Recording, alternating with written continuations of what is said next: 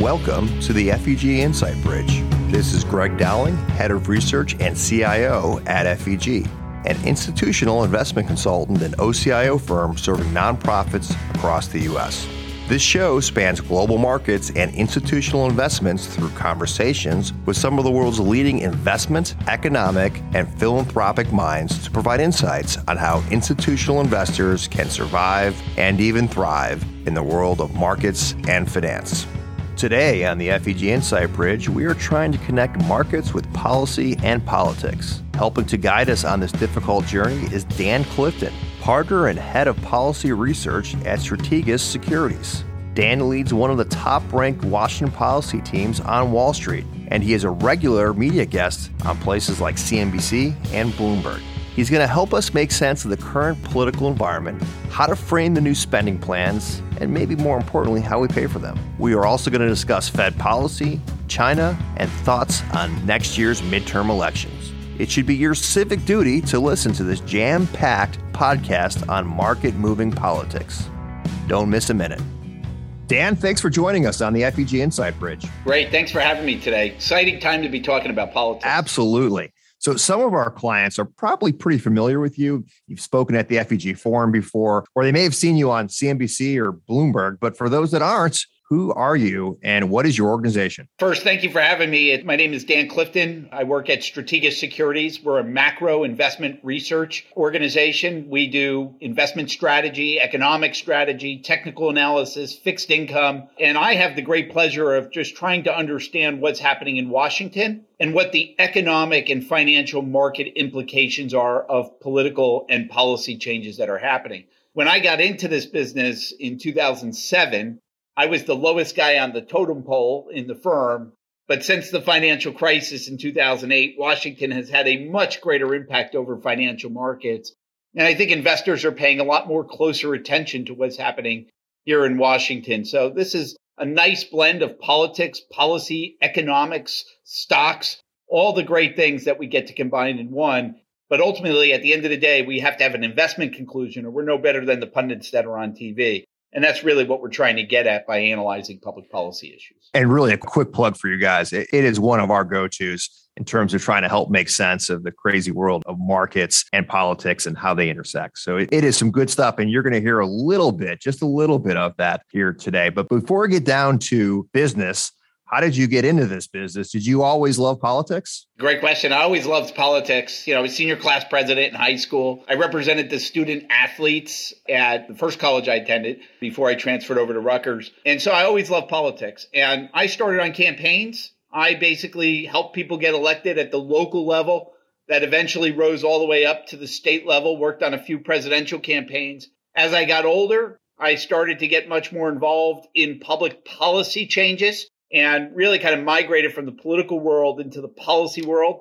I served in government. I served as a senior staff member for two gubernatorial administrations working on economic policy issues. And, you know, over time, that began to mold again as I began to embark on a lobbying career where I lobbied I ran a nonprofit called the American Shareholders Association, and we lobbied on behalf of individual investors. It was a great nonpartisan organization that was very focused on policy, but it was a great blend of the interaction between financial markets and public policy and eventually it merged into this type of Washington analysis that we do. I was fortunate enough to meet the Strategas founder, Jason Trennert, years ago before he started this firm. And when he made a decision to start Strategas in 2006, he asked me to run the Washington office. And I said, look, you know, here's about 20 people who are more qualified than me. And he said, no, I'm not going to let you off the hook that easily. And so we were able to not only start a firm, but really start that firm from the ground up while we were going through the financial crisis. And I think that formed the culture of the firm in terms of being understanding of what our clients' needs are and being a very client centric organization. That's great. In the next 30 minutes or so, we're going to try to make sense of all things going on in DC. And boy, there's a lot. And then we'll maybe finish up with a few fun questions. But maybe a great starting point is the environment. What is the current political environment that we find ourselves in today? I think that's a great place to start because we're so focused on the day to day activities and it changes every day. We need to take a step back and say, what are we going through in the US? And what we're going through in the US right now is the single greatest period of political volatility we've had since we've come out of the Civil War over 150, 60 years ago. What we have found is that you've had eight federal elections since the financial crisis, and the voters of this country have removed the party in power in seven of those eight elections. And so we've had all Republican, we've had all Democrat, we've tried to mix it up. We said, okay, let's try this Trump guy in 2016. And if you look at where the data is today, it looks like we're going to change political parties again next November. And so that means eight of nine. So now think about if you're an investor and one year Congress is passing the Affordable Care Act and the next year the Republicans are trying to repeal it. Or just four years ago, literally to the day, Trump was cutting the corporate tax rate. And I spent my day very much involved in are we going to raise the corporate tax rate today? Right. So it's much harder to have certainty if you're changing political parties. And we believe that this is a function of low economic growth. We've had 2% GDP growth since the financial crisis. Voters know there's something inherently wrong and they're demanding political change. And so that's the backdrop by which this legislation and many of the issues that they're going to be debating is actually going to fall within. And there are a lot of Democrats right now who know that they're very vulnerable in their reelections, and yet they're being asked to raise taxes, do a very big spending bill. And I think that's why the process has become much more contentious and much more important for investors. As a follower of all your materials, I know you kind of coined the phrase or maybe borrowed it from somebody else. I, I don't know, but it's great. You kind of called it a September to remember. Well, that got kind of moved a little bit or shifted. So as we are towards the end of October, moving into November, what can we expect now? Over the course of the summer, what we noticed was that stocks were at an all time high. Investors were like, Hey, I'm vaccinated. I'm going to the beach. Wake me up when things get important. And it was a nice summer, I'll say. But we saw this storm coming from Washington and we wanted to make it very clear that you have to stand up and pay attention. And that's why we termed it the September to remember. Our point was that the risks from Washington are changing. For the last 18 months, We've had unlimited fiscal and monetary policy. It didn't matter who was fighting with who in Washington or this or that.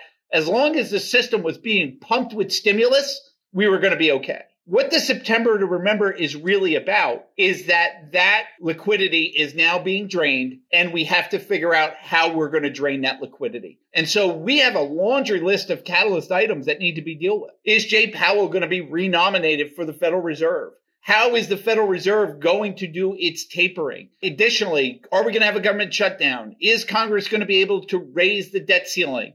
What are we going to do about the infrastructure package? Congress is trying to pass the largest spending package. When you adjust it for inflation, it's actually bigger than the New Deal by which we started. And then you have all this geopolitical tension happening at the same time, the Afghanistan withdrawal, and you have a lot of tensions building with China that is just way too much bandwidth for Washington to be able to execute perfectly. And we felt that there was going to be a speed bump involved until we can resolve those issues. We were basically informed by the experience of 2013, where we had a very similar situation than we do today. And if you actually take the stock market and you take the S&P 500 and you overlay today with the S&P 500, it is trending almost perfectly.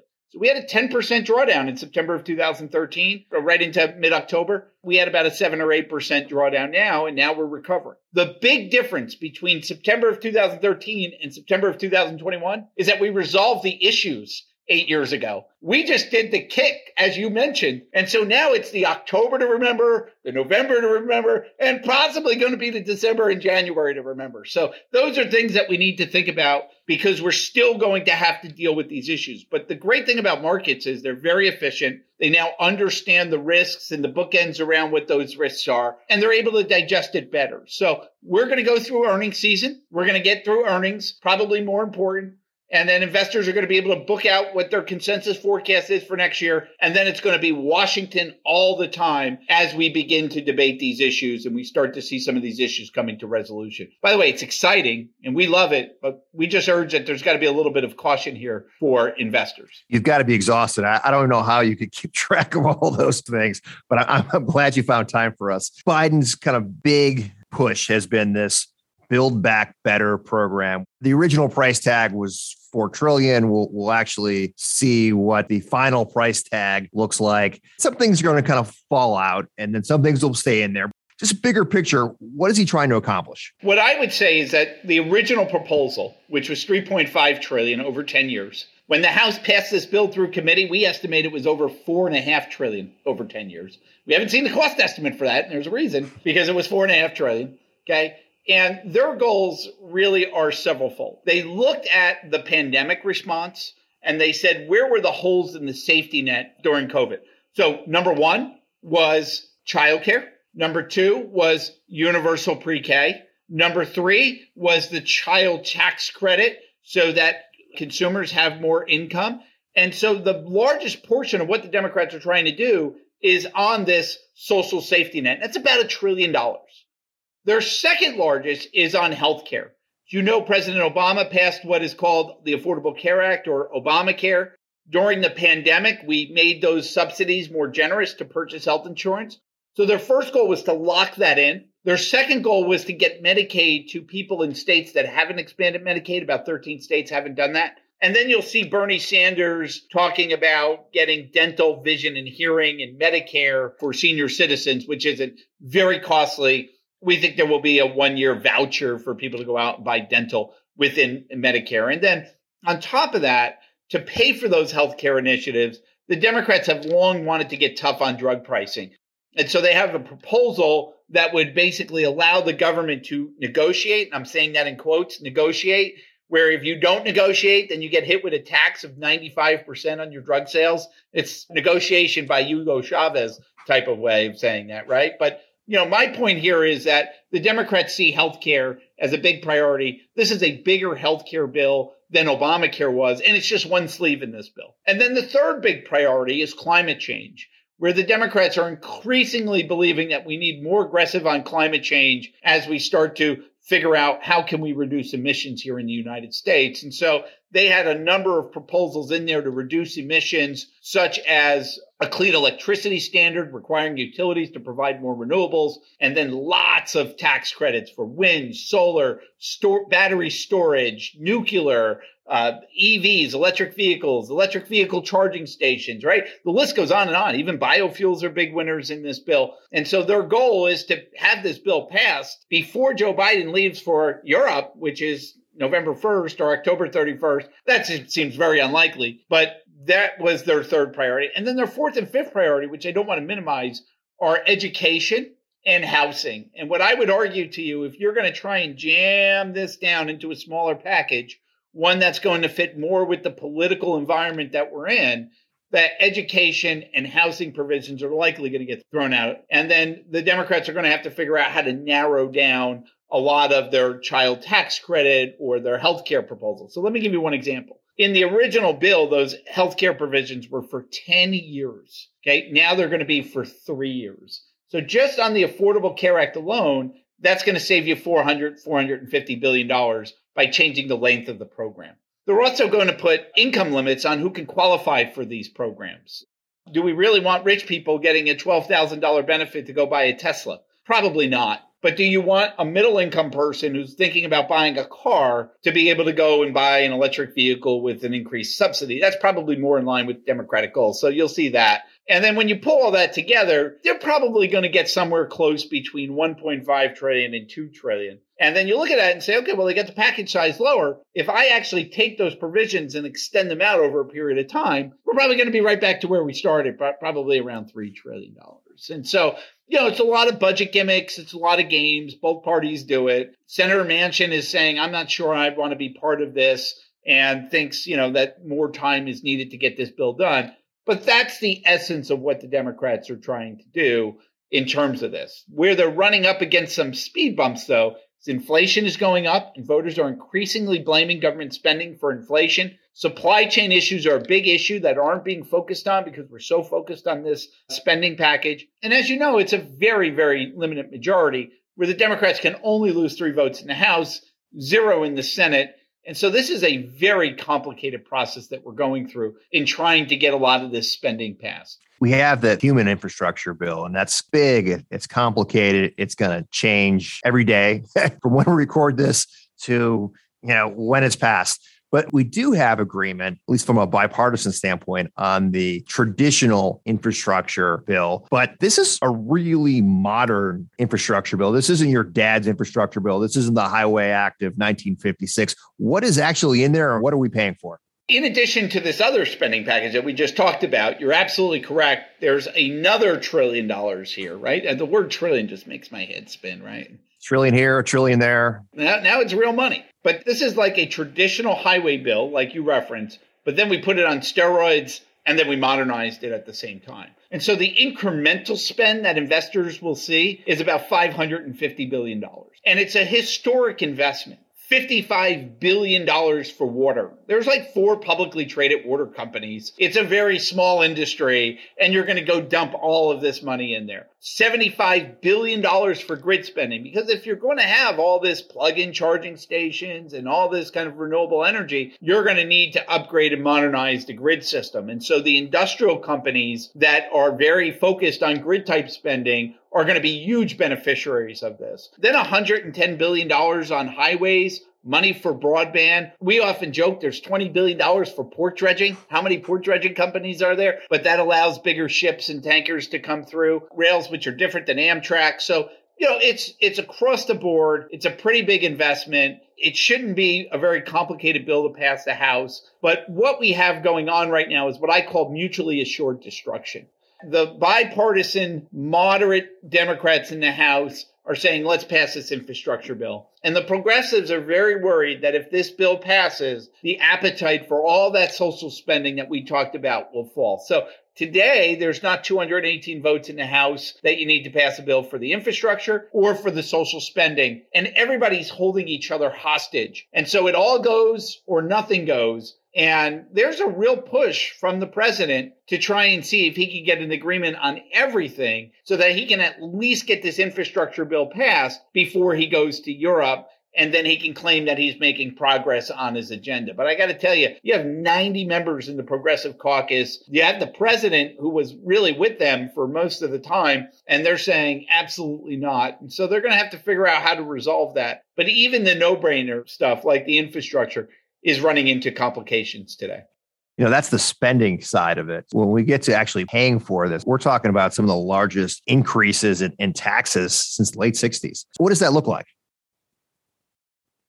Again, I have to say that the tax bill that is being proposed is by far anything that we've seen over the last 50 years. And so what happens is, you know, people will say, hey, Dan, we raised taxes in 1993 and everything was okay. Or we raised taxes in 2013, everything was okay. And I say, not all taxes are created equal. One, the size of this is much larger. The original Biden proposal was about one and a half percent of the gross domestic product of the country. All of the tax increases we've done over the last 40 years are somewhere between three tenths and four tenths of a percent of the nation's economy. Okay. So one in size. Two, what we are taxing. We are taxing capital formation and savings. And that tends to have the most negative effect on the economy. And so what Biden had proposed is really a couple of tax increases. The first is a major change to the U.S. corporate tax system. One, a higher corporate tax rate, which got a lot of attention. But what he was proposing was taxing worldwide income of U.S. companies. So as a company earns profit overseas, they would not only have to pay tax to the host government,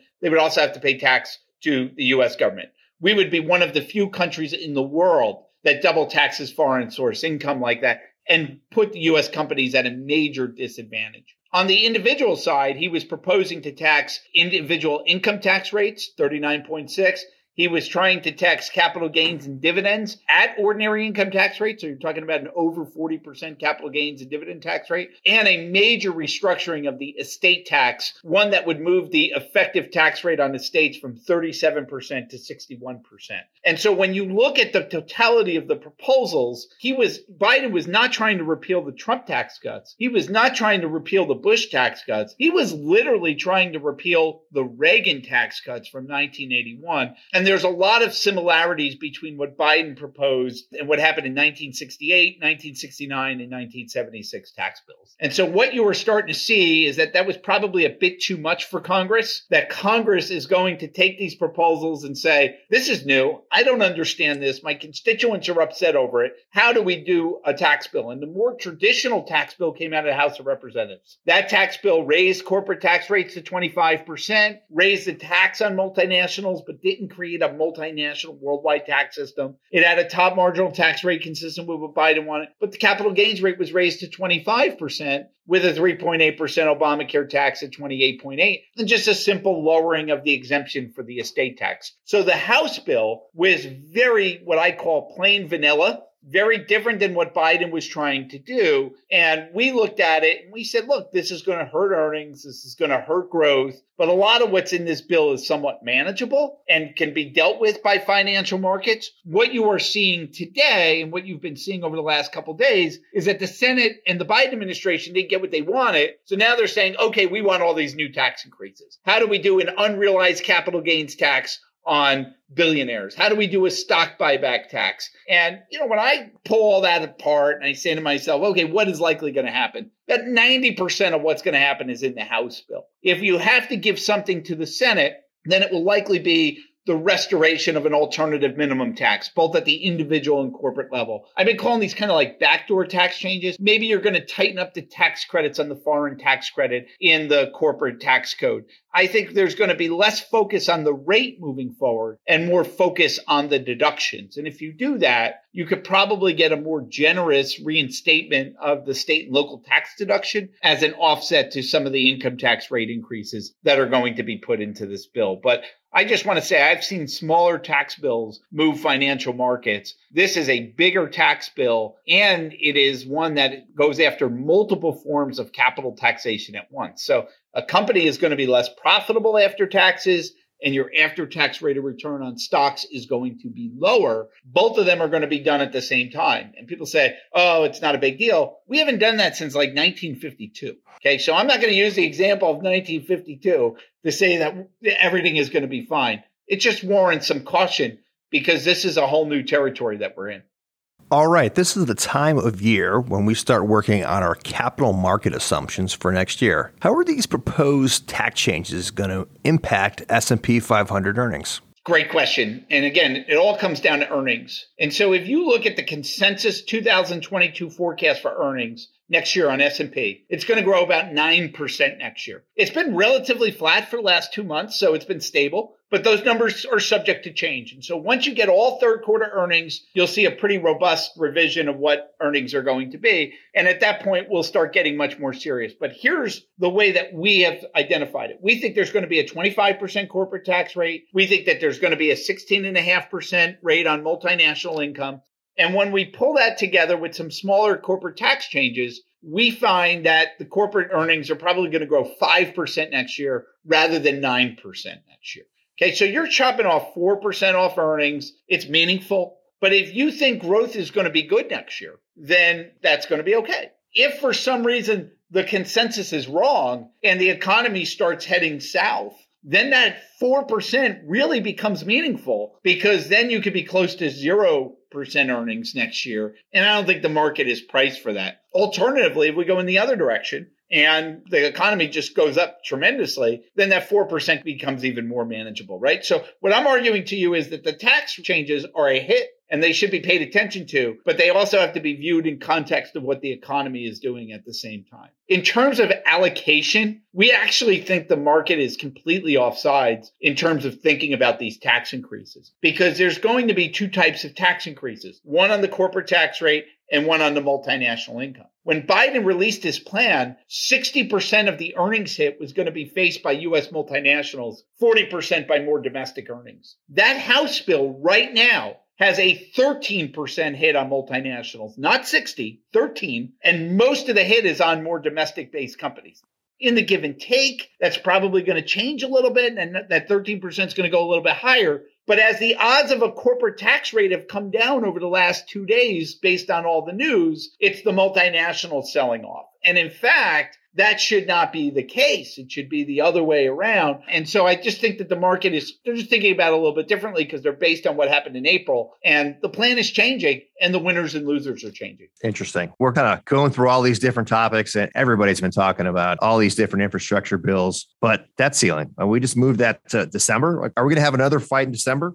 I think so. And now we have to raise the debt ceiling on December 3rd. The debt ceiling is a very powerful tool to mess with financial markets. Most of the stuff in Washington we can just figure out, but the debt ceiling is a serious game. It is something I learned in 2011 that process is more important than outcome. I told my clients in July of 2011, it will get raised. Here's the path for it to get raised. Here's how it's going to get raised. And everything just went crazy in the month of July, right? And then it got raised and there were all these other effects. So I'm very focused on both outcome and process. And it's the process that we worry about. The Republicans helped the Democrats raise the debt ceiling last time around there are still a lot of Republicans who are upset at Senate Republican leader Mitch McConnell for allowing that to go through. So McConnell has zero bandwidth zero political capital to help the Democrats raise the debt ceiling. You need 60 votes to raise the debt ceiling. Or there's two other options where you can do it alone. The first is the budget reconciliation process. Requires 51 votes. You got to go open up a reconciliation window. The Democrats have been hesitant to go down that route, largely because it creates an open amendment process and largely because if they do it that way, they have to vote on a level of debt. Do I want $4 trillion of debt? Most members of Congress don't want to vote on $4 trillion of debt. They would just rather suspend the debt ceiling for a certain date, but you can't do that in reconciliation. So they have been avoiding that. The other way to do that is you could break the filibuster for the debt ceiling and say the filibuster doesn't apply. That gives the Democrats greater flexibility, but there are certain senators who don't want to break the filibuster and that creates problems. So you're going to see a game of chicken. The White House believes that the Republicans will cave just like they caved last time. You can see that the Senate leadership do not want to go down the reconciliation route. And the House says, we, we don't care. We just want to get it up if we got to go to reconciliation. And so I see all three sets of players in a different universe right now. That tells me there's going to be some risk in the short term credit markets as we start to approach that date. Now, we don't believe the date is December 3rd. One of the greatest stories that we've seen is the massive reduction in the budget deficit since March. The budget deficit's down about $1.4 trillion in the last five months. Okay, this is great news. And what we think is going to happen is that as we get into December, taxpayers are going to start pulling forward their income into 2021. And that's going to create some extra cash flow for the federal government. It's going to allow this to go into January. If that doesn't happen, there are some drawbacks. We passed the bipartisan infrastructure bill. We immediately got to do a transfer to the general fund and it will start to drain some of those reserves. And so if we have to raise the debt ceiling in December while we're debating this fiscal bill, you know, put your seatbelt on for this. And we think the market should more appropriately, though, be pricing the risk in January rather than December. And right now the market's pricing that risk in December. So a question that I have that I honestly didn't think would even be a question at, at this point is will Jerome Powell be reelected as Fed chair? What I call my market leading clients, clients that tend to be ahead of the trends, they are more focused on the reappointment of Jerome Powell than they are on this big spending package. I'll tell you why. I mean, it's just, you get these relationships sometimes that are just so beautiful, they're hard to ignore. And I'll be the first person to tell you that correlation is not causation. But you can go to the betting odds and you can look at Jerome Powell's odds of being Fed chairman. And then you can take the 210 yield curve or you can take growth versus value stocks and they're literally the same chart.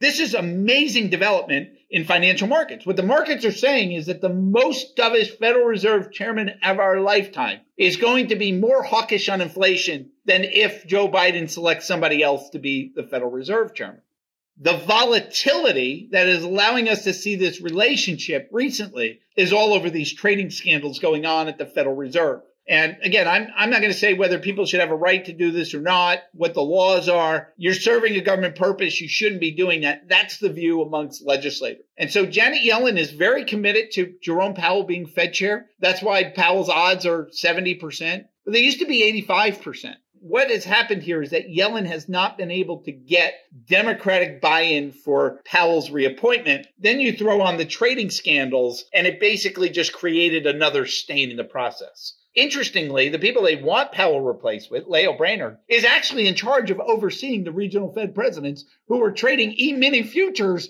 during a pandemic. so, like, Nobody is innocent in this, and there's equal amount of guilt, and she's going to be faced with that if that she's the pick. Okay. So those are the issues that are going around right now. And what I would argue to you is that Powell has the votes in the Senate Banking Committee. He has the votes on the Senate floor but he doesn't have the support of the Senate banking chairman. And that's where this volatility is coming from. And if Powell got replaced, it's over that fact. The way I think about it is that the Fed is going to be more dovish next year. Biden has a chance to remake the entire Federal Reserve because he will have at least one open seat. He's probably going to replace Rich Clarida, whose seat comes up in January. There's talk that Randall Quarles is going to step down in December. That would give Biden a third seat. And then if he gets a fourth seat, which is the chairman, he can really remake the Federal Reserve. And what the financial markets are telling you is that if that next, if those selections are made, particularly around the chairman, that that Fed is going to be more tolerant of inflation they're more willing to keep short-term interest rates lower, and um, and that has important implications from a sector basis on financials and energy relative to growth. And if Powell gets reappointed, then Powell will likely raise interest rates, and that's probably going to flatten the yield curve. And historically, that's been good for the growth trade when the yield curve begins to flatten. So it's counterintuitive to some of our clients, largely because low interest rates have been good for, say, tech companies. And I just think the framework is changing in light of higher inflation that pick is basically got to come in the next week or two, to be honest with you, because if you want to get Senate confirmation and the next person in when the seat opens on February 5th, it's going to take some time. So if Biden is thinking about putting somebody else in there, now is the time to do it. He may actually wind up doing it before he goes to Europe.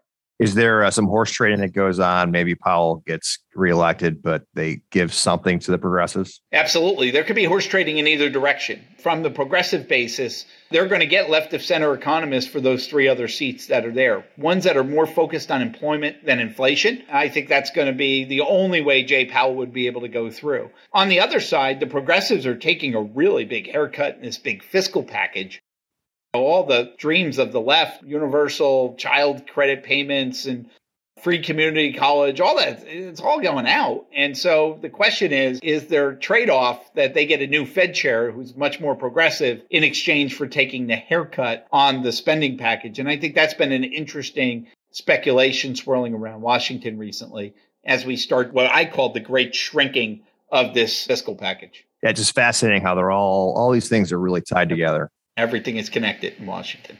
Everything. I think historically, at least in recent history, the incumbent president, they lose some seats, right? What is the projected magnitude? Is it going to be bigger, smaller, about the same? And what does that do to the next three years? Like, what can a Biden administration get done in the next three years? After the last election, I just stopped talking about it. And what I realized that people in Washington were, already on to the next election, and our clients were already on to the next election. So I got kind of forced into it. But we're now at a point where you have good color of what's going to happen. And about a year out, you can really kind of put bookends around potential outcomes. And, and let me first say that nearly every president has gotten wiped out in their first midterm election. There are only two that have actually gained seats. That was George W. Bush after 9 11 and FDR in the in the Great Depression. And there's a lesson from that is that people say, oh, the economy has to be good. Yeah, you want a good economy rather than a bad economy. But if you actually did the analysis, it's actually a worse economy leads to better outcomes for incumbent presidents. Both 2002 and 1934 were pretty bad economies that we were in. And that's where the seats of women won. Great economy for Trump in 2018, and he got wiped out. The average number of seats a president loses is about 28 seats. The last two, Obama and Trump, were much larger. Obama was 63 seats. Trump was about 43 seats. So we've been seeing wider swings in more recent years. And what is the big factor that drives midterm elections? Well, they're incumbent, they're referendums on the incumbent's first two years in office. And uh, the president's approval rating is highly correlated to the number of seats that you lost. So if you plug in Biden's approval rating now, he's down by eh, about 40 seats. Now, we don't think that the Democrats are going to lose 40 seats. There's another factor going on, and that is that independent voters haven't fully embraced Republicans like you would expect when the president's approval rating comes down. And a lot of that is just some, you know, remember remembrance from Trump. So they're like, look, we didn't want Trump. Now you want us to go back there it, it's it's tough to do. So I think the Democrats are probably going to lose about 20 seats in the House. This is a redistricting year. The Democrats can only afford to lose five seats. The Republicans can basically redistrict five seats. But what you see happening in the off year elections are extremely telling for what's going to happen in the midterm election. We're facing a Virginia governor's race on November 2nd. That election has already swung eight to 10 points, where Biden won by 10. That race is tied today. And what I tried to do for my clients is just show them that if the country is really swinging eight to 10 points, that would wipe out two congressional districts for the Democrats. By the way, New Jersey has moved five or six points as well. Now, we expect the Democrats are going to win in New Jersey, but if New Jersey moves five or six points in this election, that's a sign that the Democrats could probably lose two seats in New Jersey. So off year elections alone are showing you that four of the five seats can go in two states. It's telling you that there's a wave developing that Biden is definitely going to have to overcome that. Biden's numbers went down because of COVID, but COVID is getting better and Biden's numbers aren't going up. There's a very strong correlation between Biden's numbers going down and GDP estimates coming down. So the economy, inflation, the first time in my lifetime I've ever seen more voters worried about inflation than I have seen them worried about unemployment. First time. And so these are longer term issues that are not going away. And that's why I think the president, you know, his numbers may bounce from here, but I think he's in an environment where voters are going to demand change, continuing this political volatility that we referred to at the beginning of this call, where it just keeps changing every two years. And it's just a symptom of our politics and a symptom of being in a low economic and income growth environment let's assume that the projections are correct and they lose maybe 20 seats or so. What does that do to his agenda for the last two years? Is he just a lame duck president and we have to wait another two years to get something done? Or are there other things that you think the Biden administration will do through executive order or some other means? First, let me say that American voters are fickle. They elect a president, they give him majorities. Two years later, they wipe them out. And then usually two years later, they reelect them. Now, that didn't happen for Trump. It didn't happen for Jimmy Carter or George Herbert Walker Bush. But usually, once he's on stage, Biden's on stage fighting with Mitch McConnell and Kevin McCarthy, his numbers go up. Okay. But right now, it's Biden with Pelosi and Schumer, and they always look like they're up to no good, and they're talking about trillions of dollars of spending. And so it's hurting him right now, right? So sometimes getting the opposition elevated helps. But that first year of divided government has not been a good year. That's when we had the big debt ceiling fight in 2011.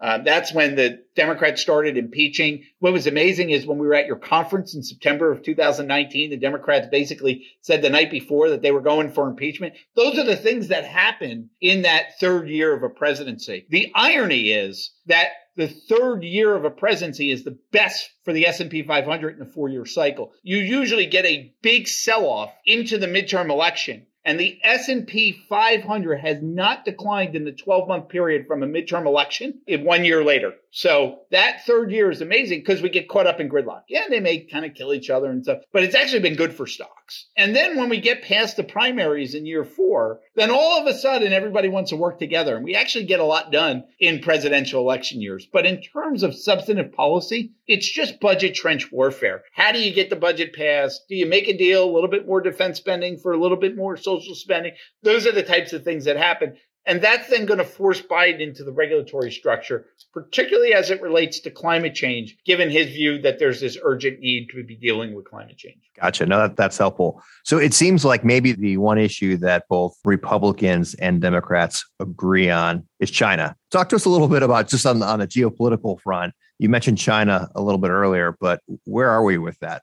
We're at a very important inflection point with China. And I, I, just want to be clear at the beginning of every administration, every side is going to try and test you and they're going to draw red lines out. And so some of this is normal. A lot of it is not normal the idea of openly talking about taking Taiwan, doing beach exercises, like these are things that were just never discussed five or six years ago. The taking of Hong Kong, the taking of Crimea years ago. And so our sense here is that there is going to be greater geopolitical risk at a very different way than we're used to. Since the Cold War ended, there was no real geopolitical risk. It was buying opportunities when those happened. But what we are facing today is both a trade war and a geopolitical war. That maybe it's not physical, but it is cyber. It is definitely on the intelligence side. And so think about equity markets. In the lead into the election, 2020, You can take Donald Trump's odds of winning election and you can literally put the Vietnam stock market over the Chinese stock market. And as Trump's odds went up, Vietnam outperformed China. And as Biden's odds went up, then China outperformed Vietnam. And that was the market saying under Trump, the US is going to decouple from China quicker than under Biden. Okay. And it worked. Biden won, dollar's going to go down, China's going to go up by emerging markets. Like it was a beautiful scenario. And we got to February and the market said, what? Nope, I don't think so. There's something here that needs to change. And what you started to learn was that there's no difference between Biden's policy and Trump's policy. And that means that it's the official US government policy now, regardless. And as you mentioned, it's got wide bipartisan support. And the Chinese saw that Biden is making much more progress with our European allies than Trump was in rallying them against him. You can almost time these periods right to the China crackdown of what they're doing both economically and on human rights. There's been a lot of action in that this year. And I would argue that Xi Jinping and China are the aggressor. Four years ago, Trump was the aggressor. So that environment has changed. And now I think we're in an environment of learning how to coexist, almost like it's a bad divorce. And you got to figure out what you're doing with your children. And so that means there's going to be enormous pressure on companies to be able to pick sides here. And if you look at what the big loser in the stock market was, are the companies that are most levered to China, US companies that are most levered to China,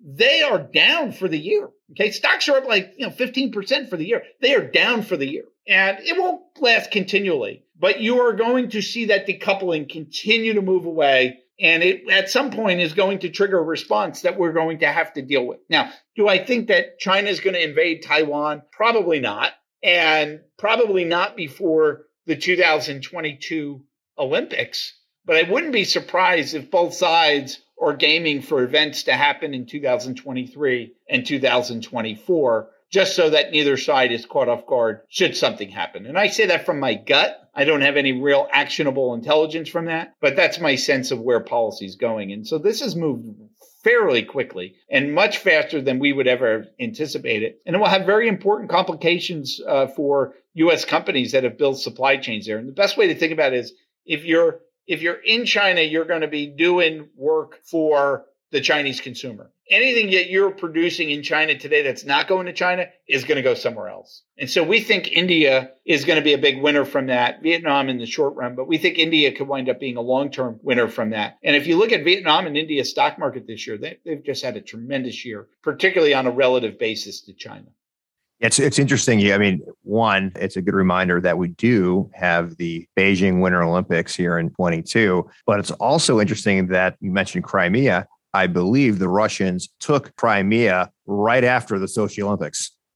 It was the day after, right? And so you say, well, why wouldn't China want to do something before that? Well, everybody will boycott the Olympics. But very importantly, the Chinese digital currency will be released at the Winter Olympics, where they're going to try and get all the Olympians hooked on their currency as they begin to make a long term push to become the reserve currency and replace the United States. Now, we're talking decades right on that? But that's the goal and they're very much into symbolism. You look at 2008 we had these magnificent olympics in beijing. Meanwhile like fannie mae was going out of business here and putin was invading georgia the country at the same time right? And i just remember the western chaos versus the eastern party and that was china's way of saying this is where the future is. So they believe in that symbolism. They're trying to create that symbolism for 2022 that's why I don't think they'll act before then, but it could happen like the day after, to your point, the same way Putin did it with Crimea. And, and again, I, you know, what I say to my father, he was born in 1945, is that you lived in the greatest period of world prosperity and peace from 1945 to 2008. Those days are over now, where you're in a much more contentious environment. Growth is much less. Geopolitical issues are much less and we're changing borders. We haven't really done that since World War II. And that creates a whole new set of issues. So I don't want people to construe this as overly bearish comments. It's just the challenges that we're facing are different. The framework is changing and we just need to adjust to it.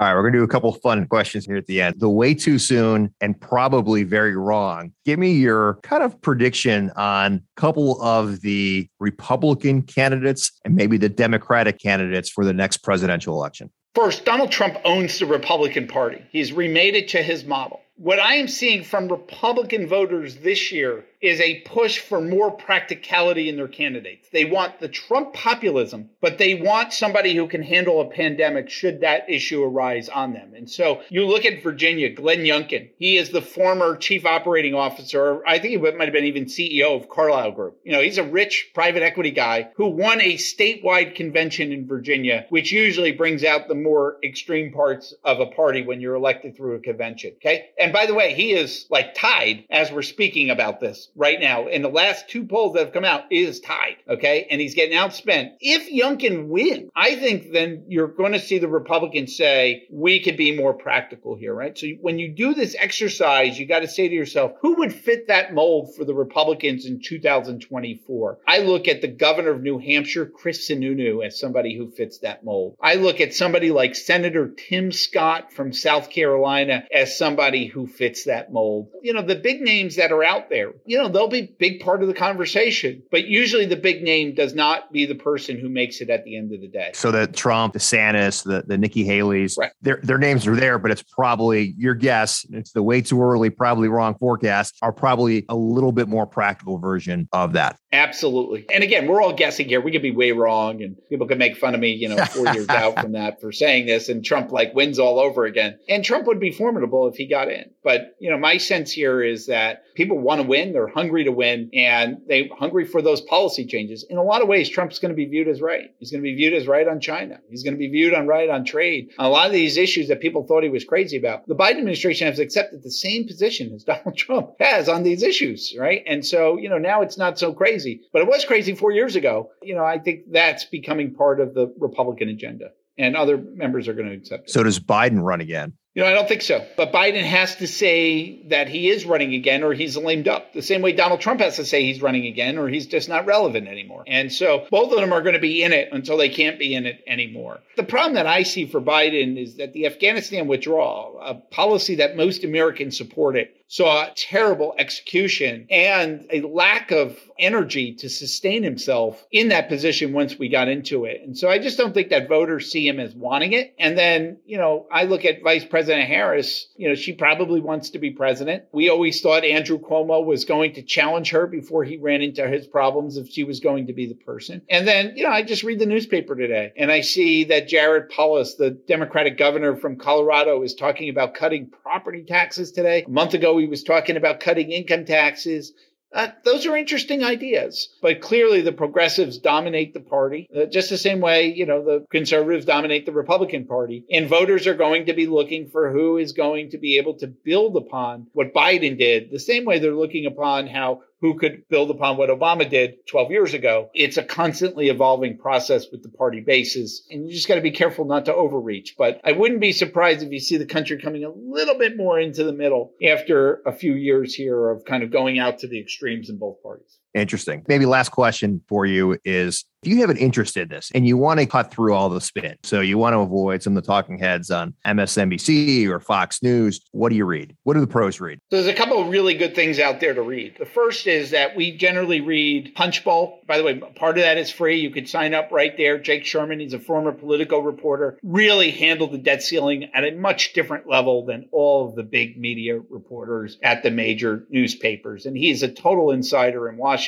Um, and I do think that he continues to cover the best coverage. For example, he's the one who figured out that it was going to be three years of healthcare. We always thought it would be there. You know, everybody writes the same article and his is different rather than 10 years of healthcare, right? So I, I would go with Punchbowl. I think on Twitter, there is a person named Liam Donovan L I A M. Most people have never heard of him. He worked for Senator Cornyn, the number two Republican in the Senate. If you are into the reconciliation negotiations, there is no one better on the internet to read. I can't believe his stuff is free because, you know, my clients would pay for that type of analysis that he is doing. On certain days, he just makes me look bad, you know, because he's just so good at it. So, you know, there are definitely different ways to be able to do that. And then, you know, we read all the tip sheets because what we realize is that communication people are giving one snippet to Axios, one snippet to Politico, one snippet to the Washington Post. And so our process from a public reading perspective is we go through all the major newspapers, all the Washington tip sheets, and then we have our own type of work, uh, proprietary work that we're doing. We pull all that together and we're ready to go, you know, before everybody is up by getting through those. And what you realize is that the Wall Street Journal and the Washington Post and the New York Times write the same story. They have that one paragraph that is different than the others. And you just pull that out and make sure that you know everything that's going on. And we often ask ourselves, why does somebody want me to know this? Why did somebody give this to a reporter that want us to know this? And then we try and interpret it from there.